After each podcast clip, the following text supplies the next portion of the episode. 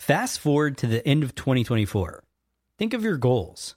What can you do right now to give yourself the best chance of succeeding? If you want to learn a new language, you absolutely should get Babbel. Be a better you in 2024 with Babbel, the science-backed language learning app that actually works. Don't pay hundreds of dollars for private tutors or waste hours on apps that don't really help you speak the language. Babbel's quick 10-minute lessons are handcrafted by over 200 language experts to help you start speaking a new language in as little as 3 weeks. I absolutely love Babbel because their courses help me learn real-life conversational skills. It's so easy to learn how to order food, ask for directions, speak to the locals without having to consult language apps. Babbel has over 16 million subscriptions sold. Plus, all of Babbel's 14 award-winning language courses are backed by their 20-day money-back guarantee. Here's a special limited-time offer for our listeners. Right now, get up to 60% off your Babbel subscription, but only for our listeners at babbel.com slash SPP. Get up to 60% off at babbel.com slash SPP. That's spelled B-A-B-B-E-L dot com slash SPP. Rules and restrictions may apply. Another day is here, and you're ready for it. What to wear? Check. Breakfast, lunch, and dinner? Check. Planning for what's next and how to save for it? That's where Bank of America can help. For your financial to-dos, Bank of America has experts ready to help get you closer to your goals. Get started at one of our local financial centers or 24-7 in our mobile banking app. Find a location near you at bankofamerica.com slash talk to us. What would you like the power to do? Mobile banking requires downloading the app and is only available for select devices. Message and data rates may apply. Bank of America and a member FDIC. The podcast where we talk to smart people, but not necessarily done by smart people. That is an awesome question. This one goes down probably on one of my top five. Hey, I like nutrition. I like to eat food. This is the coolest thing ever. We're going to do this forever. I wish I paid more attention in that class. You know, I'm going to be honest, I don't understand that. As a man, I just I don't get it. Welcome to smartpeoplepodcast.com. Hey everyone, welcome to the show. Chris Stemp here. Thanks for listening, tuning in to another episode of the Smartest People on the Planet podcast. Before we get into it, I just want to thank those of you who have emailed us, tweeted us, Facebooked us. Let us know that you're listening, that you're sharing the good word, that you're telling your friends about the show. It means a lot. And that is why John and I both agreed that this podcast has now become the longest thing we've ever done without quitting. so, uh, it's really, it's really been a good time. Another reason we enjoy this is because of the brilliant, amazing, great guests we have on, and then we make a connection with. And this week was no different. This week on the show, we interviewed Jeffrey Gitomer, also known as the King of Sales, but he is much, much more than that. You know, I, I mentioned this in the show. I was actually really excited to have Jeffrey on. I saw him give a keynote when I worked at a startup called Living Social and he was the sales king. I mean, he had the energy, he had the taglines, and he has the work and the career to back it up. Jeffrey is the New York Times best-selling author of 13 books on sales attitude and personal development, including The Little Red Book of Selling, which has sold more than 5 million copies and is cited as an essential work in the 100 best business books of all time. In this episode, aside from things like career path and sales, we are talking with Jeffrey about his newest book, which is about to be released. You can go pre order it on Amazon. And that book is called Truthful Living The First Writings of Napoleon Hill. Now, what's really interesting about this is that in this book, Jeffrey is really taking some of Napoleon Hill's first foundational works and translating them to the modern day. In fact, the information in this book was unearthed deep in the archives of the Napoleon Hill Foundation and contain never before seen notes, letters, and lectures directly from Napoleon Hill. Napoleon Hill, of course, is best known for Think and Grow Rich, which is among the top 10 best selling self help books of all time. So it's a really unique take Gitomer has a lot of unique things to bring to the table, a lot of great insights, and of course, he knows his stuff when it comes to Napoleon Hill. So let me turn it over to a colorful character and a great guest, Jeffrey Gitomer. We are at smartpeoplepodcast.com. Please tell a friend, rate us a review on iTunes, and of course, enjoy the show.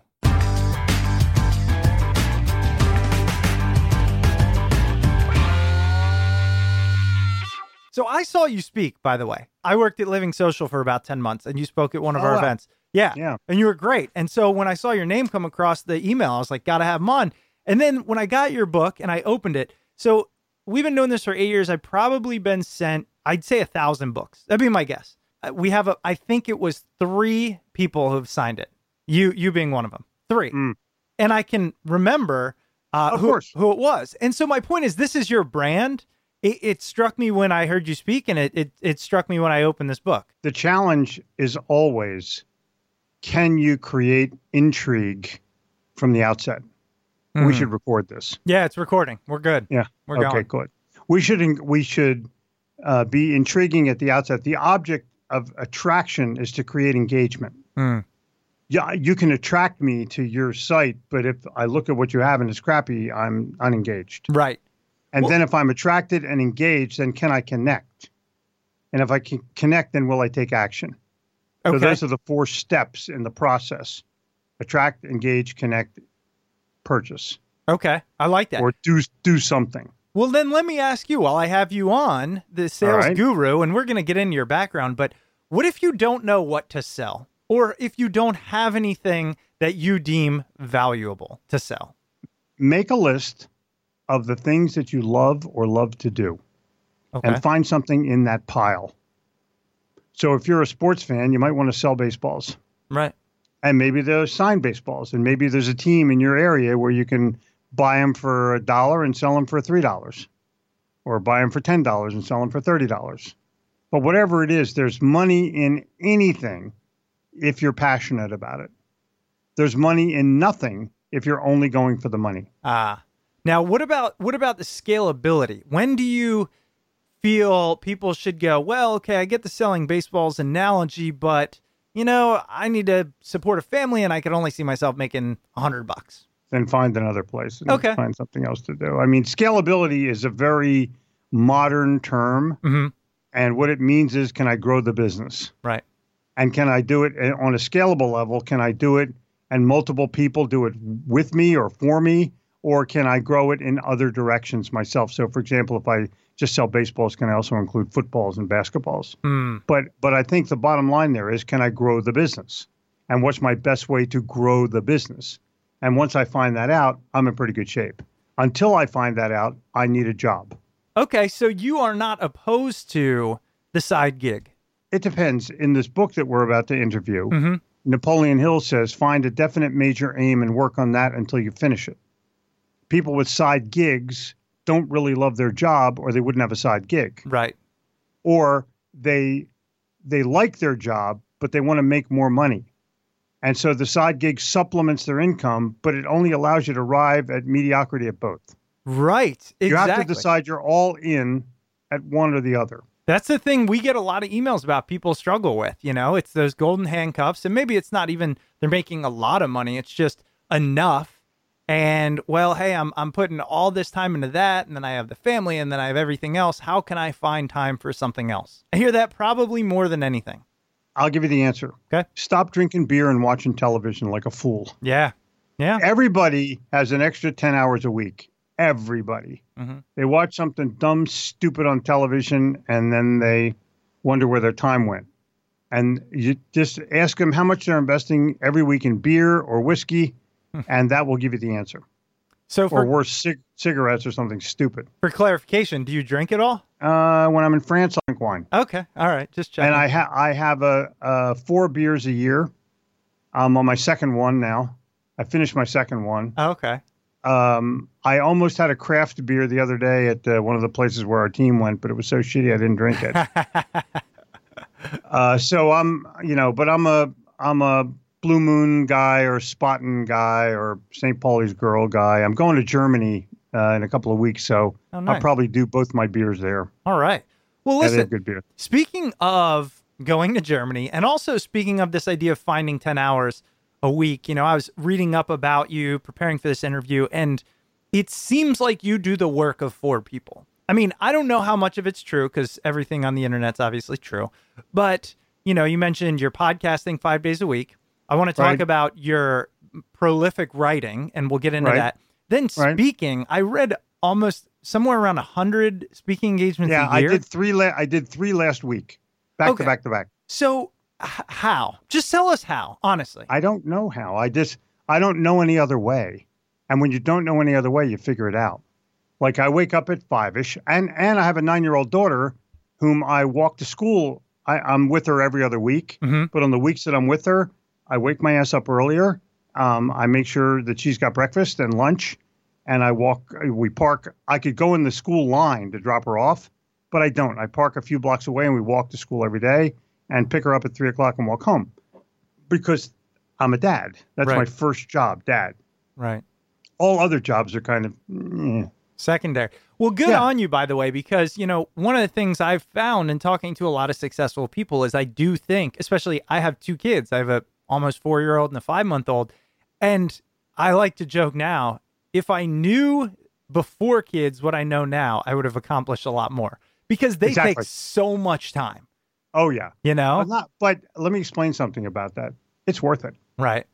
Like you couldn't have a better time changing a diaper or hanging out with a little kid or encouraging them to walk or just mm-hmm. shitting around with them. Well, somebody like So- yourself that's so driven. oh yeah. do you, do you but ever I get have time for fun. Yeah. Here's the deal. Yeah. Um, Hurricane horseshit just came. Florence came through a, a couple of days ago, and we're all. My daughter was with me. It was Friday night, and we're talking about going to a hotel and having a staycation just in case the lights go out. And we're all, you know, well, what do we do if the lights go out? Well, my daughter slips over to the light switch in the room where I'm in and turns it out, and we and she pranks us into thinking that the lights were out. Come on, that was phenomenal Yeah. Just totally phenomenal. Yeah, that's well so done. I gave her I gave her a 10 stars on that. Just you know, because she's thinking and she thinks funny yeah. first. Yeah. If you can if you're if if anybody's listening to this and they're wondering how to think best, think funny. Hmm. I think funny first. The smartest people I know think funny first. Curmudgeons think funny last. They don't even know what funny is. They wouldn't know what funny was if it bit them in the ass. mm-hmm. And I feel sorry for those people, but there's nothing I can do other than ignore them. What I was going to say is, though, for somebody like yourself and a lot of people that listen to this show, always curious, always want to do more, accomplish more, make more, etc. Do you ever find yourself in situations with perhaps it's your daughter and you're not questioning, but you're balancing, like, I'm spending time with her, but that means I'm not spending time on X or Y, whatever it is. And so that's not growing. Okay, so I'll throw this at you. I don't spend time. I invest time. Okay. And by invest, if I'm with my daughter, I never counted spending time. I counted investing time because I can give her one or two tidbits that she might be able to remember forever. Or we're just sitting there watching SpongeBob, which I totally love to watch. um, I am not into the Loud House, but I am into SpongeBob. but I, I want to spend father daughter time to where she appreciates the fact that I'm there. I'm there. Now, I want to go back to one more thing humor. Mhm. If I lead with humor and I think funny, I'm going to be much more creatively spontaneous and more prolific if I'm in positive zone. This the the book that I sent you, this uh, Napoleon Hill Thoughtful uh, Truthful Living. The reason that this book will be successful is because it starts out saying, if you're not positive, don't even turn the page, because it's not going to do you any good Right.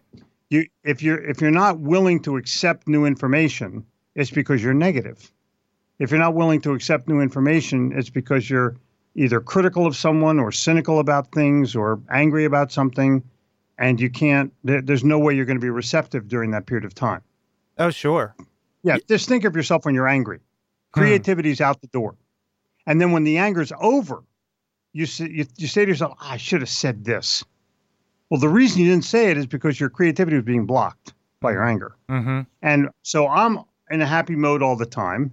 And even if I'm pissed off at something because it happened, airlines or service or some kind of thing, I'm still creative because I'm not really that angry. Speaking of creativity and hard work, what we've been talking about, there's one thing that jumped out to me, and and again, not sure of the truth here. I want some some some insight here, but I read that in in 2006 you had four books on the Wall Street bestseller list at the same Yeah. time, which was the first time that's ever happened.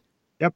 I have so many questions around that. One is how do you have so much to say? Uh, I'm going to trace it all the way back to my ancestry. My grandfather was smart. My mother and father were smart. And so they gave birth to a smart kid. And I decided how I was going to take advantage of my intelligence. And I did. So I found out in I, I was always kind of a good writer. I got, I, it was the only course I think I aced in college. Mm-hmm. And I got an A minus because I would handwrite my papers and turn them in. And the, the professor would say, you know, if you rewrite this without the scratch outs, I'll give you an A. I'm like, I, I don't want to do that. I'm, I'm like, I got, I got shit to do. Yeah.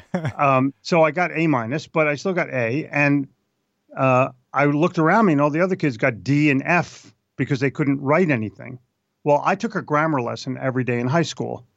Every single day for four years, we had a grammar lesson at Haddonfield Memorial High School in Haddonfield, New Jersey. And um, when we had our 50th class reunion, everyone agreed that grammar was the most important thing they learned in high school. Wow. That, that's pretty interesting. Yeah, it is. Um, so, but but my challenge is that I'm prolific because I can think of what to say next, Mhm. and I don't. do- I'm not going to research three thousand people and find out what their opinion is and write about that. That's bullshit to me. Hmm. And all those polls are bullshit anyway, or we would have had a different president. Correct. Yes. Very. So let, let's look at that and say, well, the polls say I don't give a shit what the polls say. Mhm. I only care what the people say. And I'm 2,500 speeches into my career. So I kind of have a concept of what's going to work and what's not going to work. And that's what I talk about. But, but here's the deal if you look at what you're trying to do in your life and you love it, then you're going to do it with, you know, at six o'clock in the morning and, and uh, one o'clock in the morning. Yeah. The same. Yep. But if you don't love it, you're going to begrudge it and sit there with a beer and say they don't pay me enough, or my boss is an asshole, or my customers think my prices are too high, or some other stupid thing. And you shouldn't be in that anyway. If you're griping, go. Yeah. If, if you're griping, go. If you're griping, go. Well, you and so your thing is sales, right? I mean, that's My thing is sales. Your thing is sales. Sales, attitude, and personal development is my thing. Sure. I have it. Yeah, and I, I know that the the attitude and all that, and that's why I think you do such a great job with with this kind of Napoleon Hill, not transcription, but you know, explaining it. But so is sales something you love, and has it always been something you loved? Yeah. It I has? started when I was a little kid. Were you one of those ones like selling candy on the street corner? Yeah. Yeah. Yeah. What do you like about it? Uh, there's a gratification that I've achieved, uh, but there's a, a bigger thing. Um, if you there's a belief system that everybody has. You got to believe that you work for a great company. You got to believe that you have great products. You have to believe that you're a great person. And then, if you have all those three things present, then you have to believe you can differentiate yourself from your competitor. And you have to believe that the customer is better off having purchased from you. But you can't believe that in your head. You have to believe it in your heart. Head is attached to price, heart is attached to wallet. If you jerk on the heartstring, the wallet comes popping right out of that back pocket. Hmm. You got a four year old kid, Yeah, boy or girl? Boy. What's his closing ratio? Oh man, damn near a hundred. Exactly. Oh. So so that's that once you understand that that it's a, an emotional sale rather than a logical sale, you can win. The sale is made emotionally and then justified logically. Yeah. And so for you and and uh, wh- whoever the listeners are, if they're looking for insight, they're going to find it and it's very common. There's nothing unusual about doing the right thing. There's nothing unusual about selling what you love or doing what you love. There's nothing unusual about that. But some people just don't do it and I don't I don't understand why. You know, they'd rather like sell insurance because they think there's a lot of money in it or they want to sell uh, cars because they think there's a lot of money in it you know, if there's a lot of money in it, then and you don't love it, there's not going to be a lot of money in it for you. There may be a lot of money in it, but not for people that don't love what they do. Yeah. No, I agree with you actually. And you know, this is the first time I've ever asked somebody this question, but for a long time I didn't know exactly what I wanted to do, and now I I know what a few of my passions are, but do you ever waver in like, okay, I've done this. Now I want to go focus on something completely different? Sure. Yeah, Okay. exactly. And and how how do you handle that? So say like podcasting, right? I love it, but I only want to do it 30% of the time because then I want to do I don't know, sports and then I want to do like I don't know, I'm making things up, but how Yeah. do you focus when you have multiple you know, things you It really becomes, enjoy? It, listen, it becomes evolutionary. Mm. Um, I was in the imprinted sportswear business in the 1970s, made T-shirts and ladies' tops and manufactured my own stuff, and rose literally to an unbelievable success by the mid 80s. And then I started to do consulting, and I said to myself, "This is a, like a podunk industry, and I'm king. Why do I want to? Why do I want to be Lord of the Flies?" Mm. there's got to be something greater than that. So I began to evolve myself out of it while still sort of staying in it. And then eventually I did something else and then something else. And then that leads to something else. You have to, um, you know, the Irish blessing, may the wind always be at your back. Mhm. That's where you have to be. You have to be sensitive. And that's a, a true blessing. It's, that blessing has truth in it. Just keep the wind at your back and it'll tell you exactly where to go. Right. Keep evolving. But if you're searching for money, it's not going to lead you there. Yeah, well, I learned that one quickly, and I think a lot of our listeners know that story. Let's talk about this book a little bit. Truthful Living, the first writings of Napoleon Hill. Everybody's heard, well, I assume most people listening have heard of Napoleon Hill. Um, and Anybody I read, listening to this, anyone listening to this show will. Yeah, exactly. That's that's what I'm assuming. because there's all smart people on there, That's right? right. That's right. If you if you uh, if you have not heard of Napoleon Hill, it's probably because you're a fucking idiot and you shouldn't be on the show. I was going to say stop listening. Okay, cool. Just stop listening. Um, but you know, one of my first things when I so I as I mentioned, I saw you speak years ago. I'm thinking sales guy, right? I get the book. I say, I wonder how Jeffrey got tapped to do this. You know, the annotations of Napoleon Hill, and then very quickly on, you talk about your introduction to Napoleon Hill and how Think and Grow Rich didn't instantly resonate with you. Tell us Mhm. about how essentially how you built your relationship with his foundation and eventually got tapped to uh, do this book. Well, the first couple of times I read the book, it didn't resonate with me. Uh, I was with a group of guys in 1972, and we read the book chapter by chapter. We did a book report on one chapter every day for one year. And there's only 15 chapters in the book, so we were going through a book and a half every month. And um, I tried to read it, you know, do my report on a different chapter, so I became very knowledgeable about the book and its findings. And that led me to a positive attitude. Well, I kept it with me, made millions of dollars worth of sales, kept my positive attitude for years and years. And then fast forward, um, I was introduced to Don Green, who heads the Napoleon Hill Foundation. And I'm talking to this guy and saying to myself, how do I thank him? And this is around 2002, 2003. How do I thank him for getting me this attitude? And the answer was, I said, look, you guys don't do a, a newsletter. Let me do your newsletter for you. I'll do it for free. I'll send it out for free. I'll build your list. The only thing that you can't do is pay me. And they go, uh, because everyone wants in, you know what I mean? They want to, you know, I can make you a lot of money. All you have to do is give me some of your money. Right. That's bullshit. Right. Um, so I just did it for free. Now I've been doing it for 15 years for free. Wow. So when they came across these documents, they called me on the phone and say, "Hey, would you like to annotate this and you know turn it into a book?" I go, "Hell yeah, I do." Wow. So I was given the privilege, given the honor, because I, I gave, you know, I, I did favors or I, I gave things in advance. I refer to it as giving value first. I don't measure. I never expected anything from them. I never asked them for anything. And all of a sudden, this gets dropped on my doorstep Wow. Well, by doing the right thing. sure. And you mentioned here when these documents got discovered. Tell our Mhm. listeners, I mean, I guess first we can start. Give us an overview of what this book is, because a lot of people are like, "Wait, it's Napoleon Hill, but it's Jeffrey." I don't understand. So, so tell us what it is, but then also, where did these documents come from? I'm actually curious about that. Yeah, they uh, the Napoleon Hill Foundation has has hundreds of thousands of pieces of paper and recordings of Napoleon Hill in a warehouse. And so they go digging through them to see what's there, but they only have a certain amount of time because there's only a few people that run the entire foundation. So when they came across these original documents, they were like, "Whoa!" And they're hand typed. by Napoleon Hill. Each lesson is hand typed, so you know it's his work, and he signs it at the bottom. So every one of these lessons has been typed and signed by Napoleon Hill. It started out as an advertising and sales course. And at the end of each lesson, he would write something on how to implement this using your attitude, your perseverance, your you know, your your personal development tools in order to be able to make these people successful. Because he knew that they couldn't be successful without the right attitude. And they couldn't be successful without the right series of things that would inspire them to do more, not motivate them, but inspire them to do more.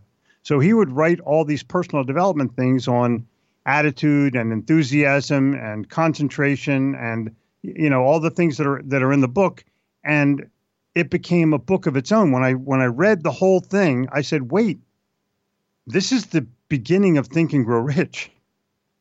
And so i edited out all the sales part of average because no, people don't want to learn how to sell advertising but they do want to learn how to be a better person.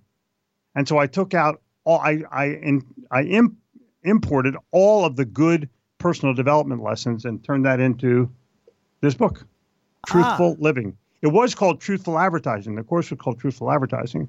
But when you boil down what was in the back of each lesson, it was called, uh, uh, you know, if you look at the at the uh, uh, at at each one of these chapters, it it's all about um, his after the lesson visit with Mr. Hill.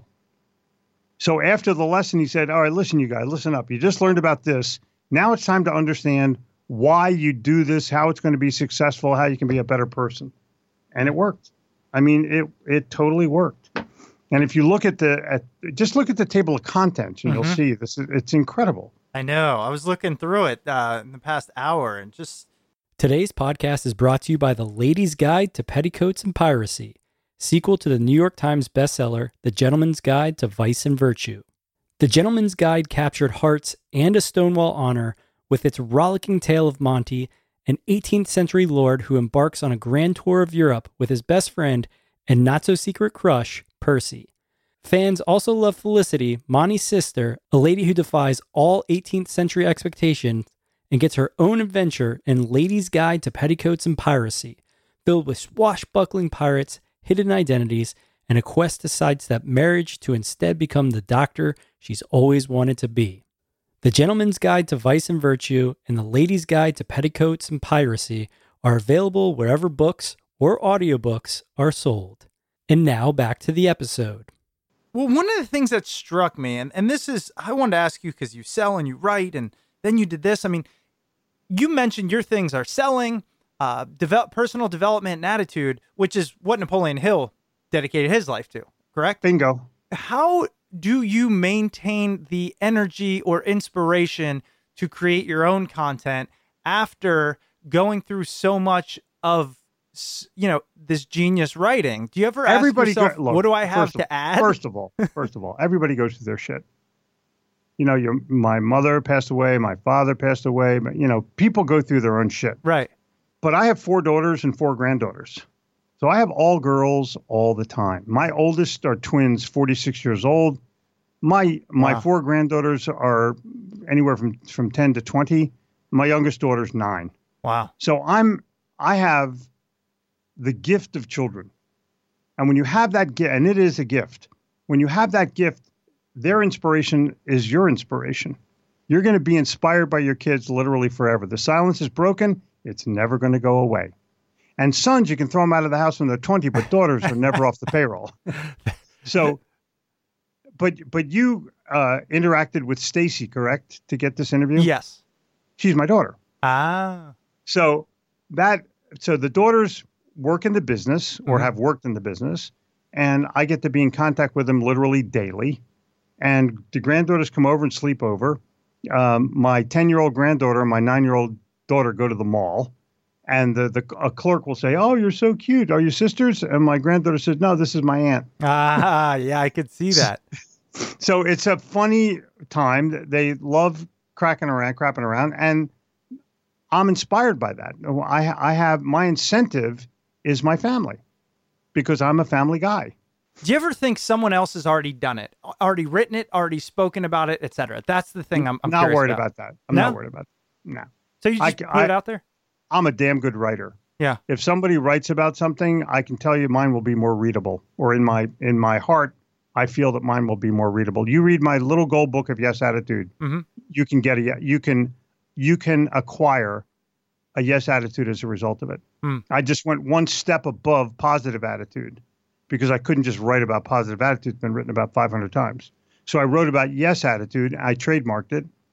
And uh, the easiest way to define it is when something great happens to you, you don't scream positive. When something great happens, you scream yes. Hmm. And that's the subtle difference that defines what it is that you that the way you need to think. You don't think positive, you think yes. You act positive, you talk positive, but you think yes. Everybody wants a yes. What's your favorite lesson that you uncovered through these documents? That's pretty damn hard. But I, I would say there's the five point rule. That's huge in the book, and it's near the end of the book.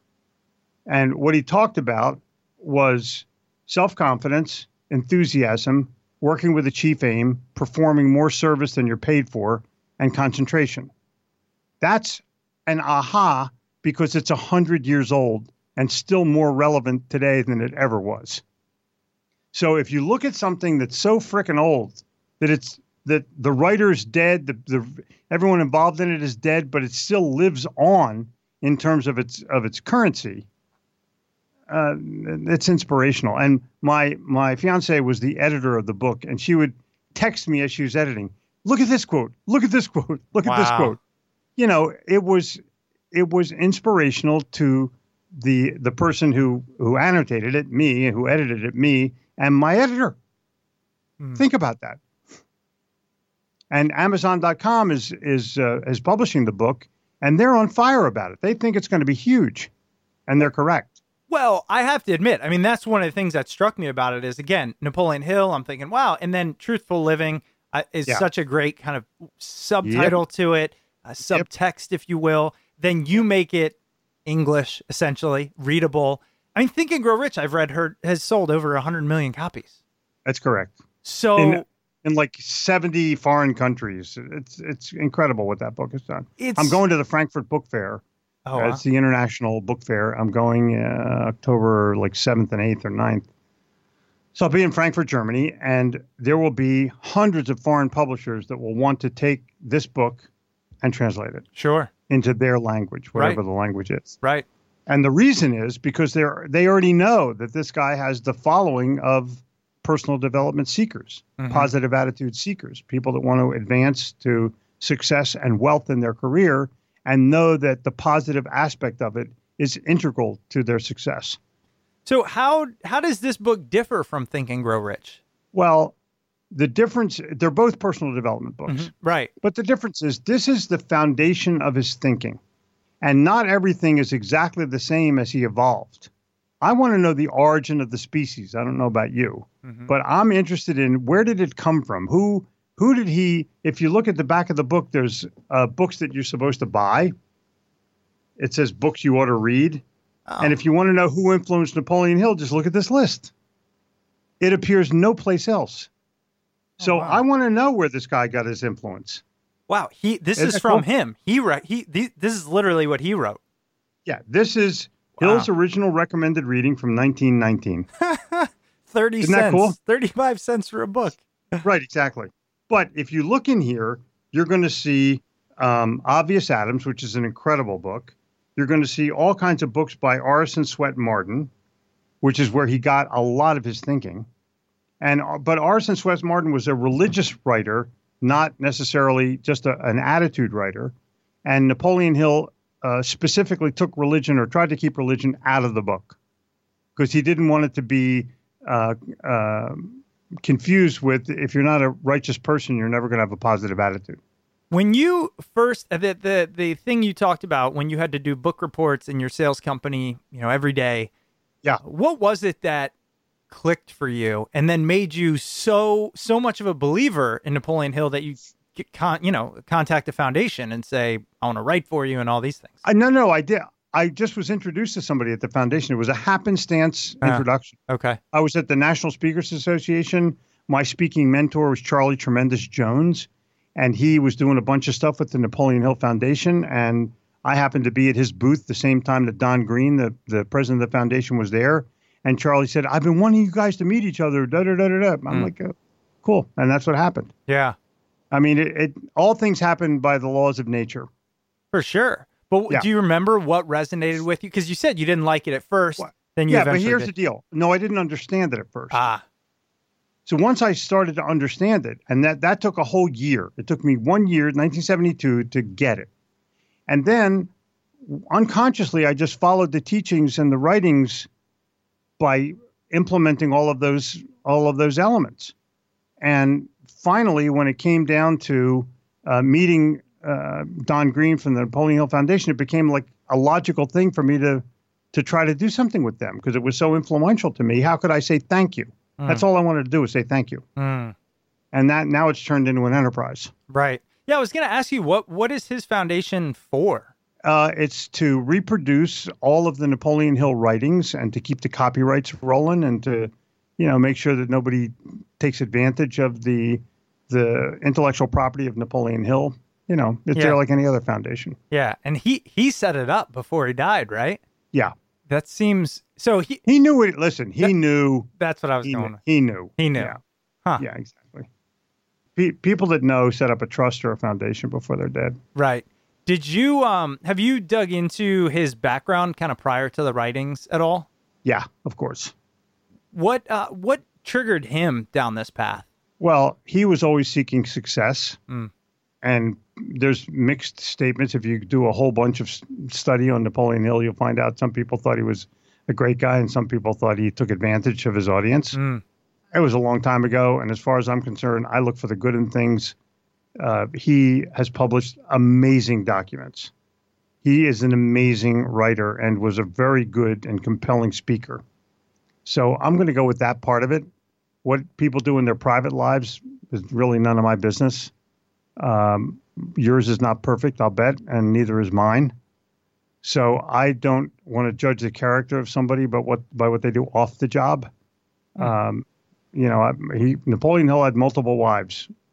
Okay, so did I. I am I going to die or what's what's the deal there? Um, I I think that you have to look at the character of of of his work, uh, the character of his content, and that's how you judge, and that's how I've judged, because th- this has changed millions and millions of lives. Mm. Who am I to comment on what kind of a person he was or what he did? You know, did he smoke? I don't know if he smoked, um, and I don't care. Uh, the odds are he probably did not Right. but every everyone around him did because in those days everyone smoked, and it wasn't that big of a deal. Well, sure. And I don't know if that necessarily speaks to character, but I would imagine there are some things, and I'm not saying with Napoleon Hill, but just in general, knowing your brand, and then obviously the subtitle being truthful living. There there there has to come a line where there's no hypocrisy, I would imagine, right? hmm Okay. Yeah, I would say that too. I I don't I don't feel that any of those things were written hypocritically. Sure. I think they were written with the right intent There to help go. other people. Right. He didn't say I'm perfect. Please please watch me. Mhm. What he said is this is how to be better. Mhm. This is how to be more successful. This is how to gain a little bit more money. Yep. These are the things you have to do and the way you have to think in order to become successful. And he's right. You can say anything about Napoleon Hill you want as a character, but you can't say his words aren't truth. That's what I was just about to say. Yeah. It's like at the end of the day, if you can go, it, it, Like, it's dude. right. Yeah. Uh, let's see. What is this? I was going to call it fucking truthful living, but that might offend people. I don't And- know. There's so many books with the F bomb in the title now. I was I just know. at the airport and I took a picture. There were three right next to each other. I went into the Amazon bookstore in New York City on Columbus Circle. Mm-hmm. Eight, eight titles had the F bomb flat out. Yeah.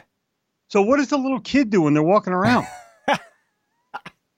I don't know. Like, I don't know, man. You can't say anything they, they in put front of my kid. in there so you won't know what it is. I love that. And they put them in different, dun, dun. different, different parts. Yeah, yeah, rhymes with duck. You've accomplished a lot. You've you, you now Yep. know the basics with Napoleon Hill, all the things you've accomplished. I want to spend the next, I don't know, 15 minutes or so helping my audience accomplish what they want. Where does it Okay. start? Okay. And, and, and we'll go broad and we'll get narrow. Where does it start if somebody says, all right, look, I'm not lazy. Let's start there. I have a, a decent amount of intelligence.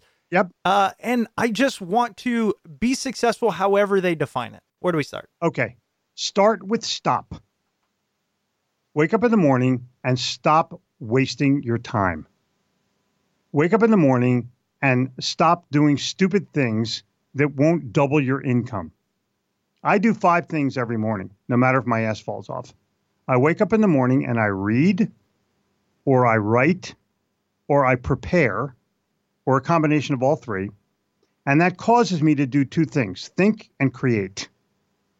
So read, write, prepare, think, create. Now, I've been doing those five things for 25 years every morning Saturday, Sunday, hurricane, snowstorm, doesn't matter what it is. Those are the five things I do when I get up. Hmm. And I do them even if my ass falls off. So in 25 years, I now have 15 books, and people, other people get up and they take a shower, or, and I'm not saying I don't bathe, but I'm saying, but I am saying, and sometimes I pee before I write, but, but I'm at my computer right away in the morning. Hmm. I don't care what happened. I don't care about my emails or any of that kind of shit. I start out with me, and I start out by with me selfishly every single day. Now, if people are looking to succeed and they wake up in the morning and the first thing they do is check their email, see what the weather's going to be, dude, if you want to know what the weather is, look out the fucking window. That'll tell you what the weather is. If you're in Chicago in the winter, it's going to be cold. Oh, Um, that's so- good. So I think that you have to look at it from the perspective of can I double my income by by doing these things? And that's all I, I, I seek to do. I seek to help other people and make sure that my legacy is is cemented with what I'm writing and what I'm doing and what I'm thinking. I'm going to read I'm going to re-listen to this interview which is really damn good because there's a few tweets in there that I want. All right. I and I'll it. suck the I'll suck the tweets out and I'll give you a hashtag if you want. What's the hashtag you want? Oh, let's do it. Uh, Smart People Pod. Smart People Pod, you Yep, got it? That's what we do.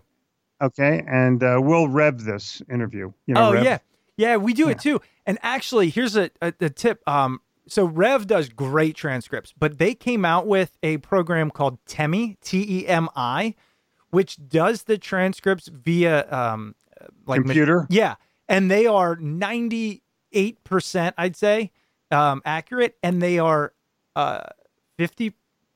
They're like fifty percent cheaper or something. Now, money's not an issue for you, but for us, uh, we we really so we use it. We use Temi. Well, if it works for you, fine. We don't. Yeah. we I was just we know what the options are, but uh, You guys got money, okay? We're getting there. Oh, yeah, we're well. It's not a lot of money at Rev. Does Rev cost us five bucks to do a whole thing? Uh, what is it like Uh, a buck maybe a 10, minute? huh? A buck a minute, Yeah. isn't it? Yeah. That's like Yeah. fifty bucks. You crazy?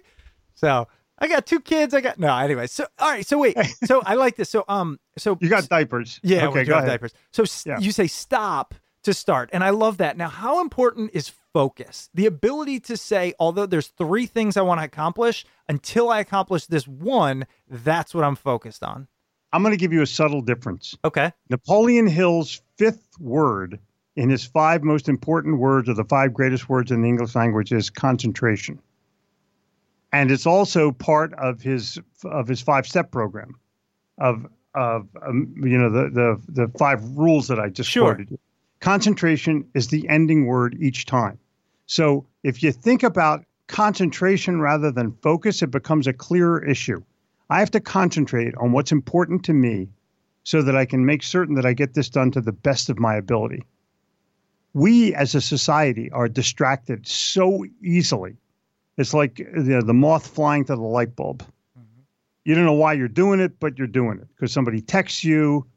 And, and I admit I'm a victim of it myself. Somebody texts me, I think, because not many people have my cell phone. So if, if I get a text that's from someone that's important, I want to try to respond as quickly as I can. Mm. But if I'm writing, I wait because I don't want to ruin my concentration. So I'm concentrating on my writing and concentrating on the words that I have to create because sometimes if you break your concentration, you lose your thought.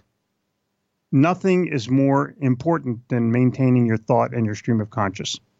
Otherwise, the idea gets lost and you get all pissed off and you're not good. Right. And you know, I think there's people out there that are going to question, I get it, but how do you maintain that discipline? And if I were to answer for you and then you answer, I would imagine it's you will have that discipline if it's something you enjoy that much. Well, let me redefine it a little bit. It's not called discipline. It's called self-discipline. Hmm. And you decide how self how disciplined you want to be. Discipline is like of that. Self-discipline is right here, baby.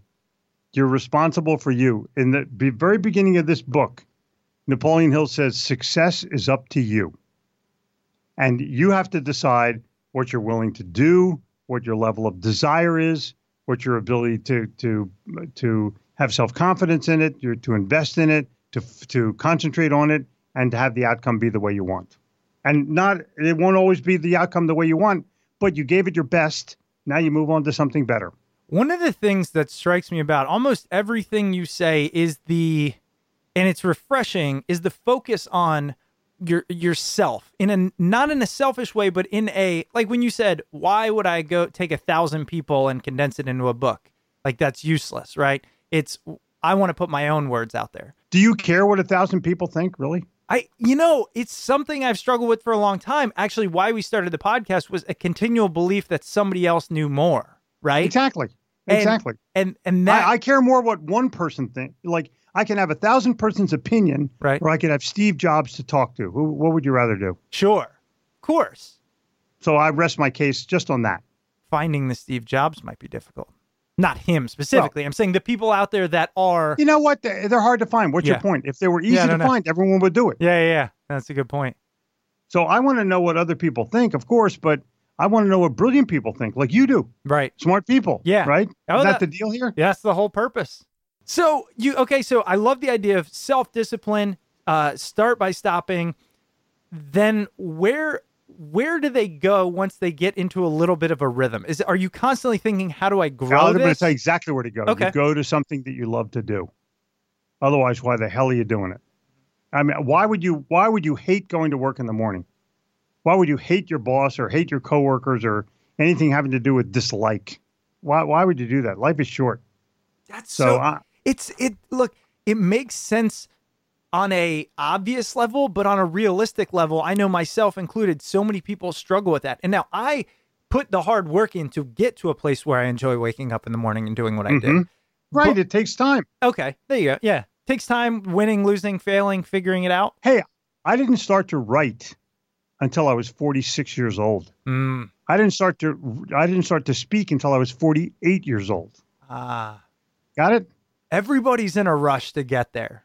Yeah. I tell people take the long cut. Were you? Were, bring us back. I was in a rush. I'm, I'm from Jersey. Everybody's in a rush. Yeah, well, bring us back to say, call it your mid twenties or thirties. When you're, I'm sure you're thinking, man, I want to accomplish more. Of course, of course. So I kept reading and I kept selling and I kept. I owned my own businesses all the way. I sold in New York City. I was successful at it. I, I had you know goals and ideals for each thing. And then when it was time to go, I went. I, I didn't stay. Um, I don't want to say married to because that's a that's a bad verb. But I, I didn't want to. I didn't want to stay too attached to things where I felt I could grow beyond them. But they were mine. I didn't like quit in the middle. I did it until I was done, and then I moved to the next thing. Right. Same with you. You're going to do podcasting either until you decide you're going to scale it in some way or that you're done. See, and what we're hitting on now is I think some of the fascination is that, and I hear this from everyone else, you want to get somewhere so fast and you miss out on the fact that it does take all these iterations. Because you're chasing income and not outcome. Where'd you come up with that one? Tell me that didn't just come off the top of your head. No, I've said it before, Okay. uh, but only recently. I like that. Salespeople focus on income when they should be focusing on outcome. What happens after the customer takes possession? What happens after they buy the the copy machine or the refrigerator or the suit of clothes? It's all about what happens after. That's what matters in sales because that's when your reputation rolls. And it's the same with this podcast. It's not. Uh, it's what what's going to happen after it it it publishes. What's going to happen after you post it. Right.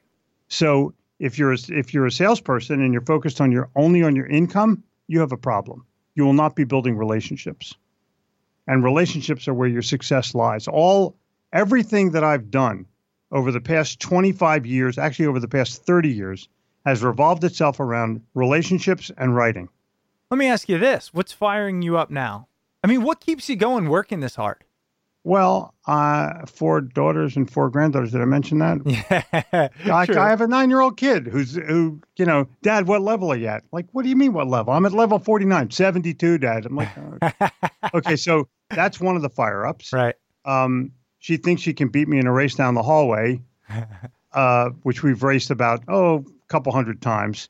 So we were at the beach a couple of weeks ago, and I we had a race on the beach, and I kicked her ass. So she understands that she still has a ways to go. But the bottom line is, what keeps me going is the love of what I do. If I don't love it anymore, I won't do it anymore. Yeah. But in the meantime, I'm real good at it, and I love it. What's your favorite part about it? Is it the books, the speaking, the ideas, the podcasts? Speaking is really wonderful to me because I get to hear laughter and applause. Mm. uh, and that's sort of confirmation that what I did was beneficial. People write me letters and stuff like that. But really, it's the self gratification when I'm done writing something or like a podcast like this, which is a real good one. That that's that keeps me rolling. But I'm a family guy. My family keeps me rolling. Yeah, I love that. Well, I got to say, I mean, I'm only about a quarter through the book, and I am I'm excited. I'm actually worried that I'm going to spend the rest of my day reading it. See, and then and then you get caught up in going, well, this is positively used time, but also I could be doing something else. It's oh, that. Oh bullshit! If you listen, here's what to do with that book: All right. get a highlighter and highlight the things that you swear to God you're going to do when you're done. And take it. And at the end of each chapter, I wrote an implementation plan for each one of the chapters. So just take your yellow highlighter, wreck the book, and uh, highlight. This is only the advanced copy, so you may be bleeding through to the page next to it. Yeah. So you may just want to underline it with a red pen or something like that. Yeah. But I promise you, there's enough gold in there that will give you incentive. And then when you're done with your highlights, listen very carefully, record your own voice into these things that you think you're going to do, and then listen to your own podcast. You're a podcaster, but you need to listen to your own stuff as well. It's not like you don't have the recording device. Right. I know. I do that actually when I need to memorize things often. So take the take the wisdom that's there, record it in a podcast, and then just listen to it when you're riding around town. Well, you hit the word on the head. I mean, wisdom is what is in here. And again, Yeah. the book is Napoleon Hill Truthful Living. You did a, a really incredible job thus far. I hope the, the last three quarters of it don't go downhill. It's better. It gets better as you move on. I pro- the the last 25 pages are amazing. Oh, I can't believe even the the thing where Napoleon Hill recommends books at the end. That's worth its Yeah. weight right there. Exactly. So, and I know how busy you are, Jeffrey. I got to say, I was really looking forward to this. Having seen you speak, having seen, and you set the stage on fire, by the way. You're a very energetic uh, entertainer. Um, Thank you. But I appreciate this. I appreciate your time. Where else can people find you? I mean, you have a, a media empire out there. Tell Yep. us about go your to social. Amazon. Go to Amazon to get my books. Okay. Uh, go to gitomer.com, G I T O M E R.com, and you'll find everything else. Okay. Everything else there because I know Yeah, you, you've got a lot. I am doing a well. bunch of uh, live uh, events. I Okay. don't know when this is going to when this will Pretty um, soon. be posted. Pretty soon. Soon. Yeah. Um, I'm going to be in Chicago at the end of September, and then in, in October and November I'll be in Atlanta and Dallas and Philly. You coming to DC at all? No. Yeah, next year. Next year. I'll keep an eye out for yeah. that one. Yeah. Well, you know, just show up. We'll have crab cakes. Yeah, sounds good. Jeffrey, I can't say it enough. Thank you so much for your time. Great it's a doggone pleasure, and Really thank you for it. having me. I totally appreciate uh, your opinion that I'm smart. Absolutely. You made it. Okay, dude. All I right. made the cut. All I'll right. talk to you later. Have a okay, cheers. Right. Thank you very much. Thank you. And that was this week's interview with Jeffrey Gitomer. I hope you enjoyed it.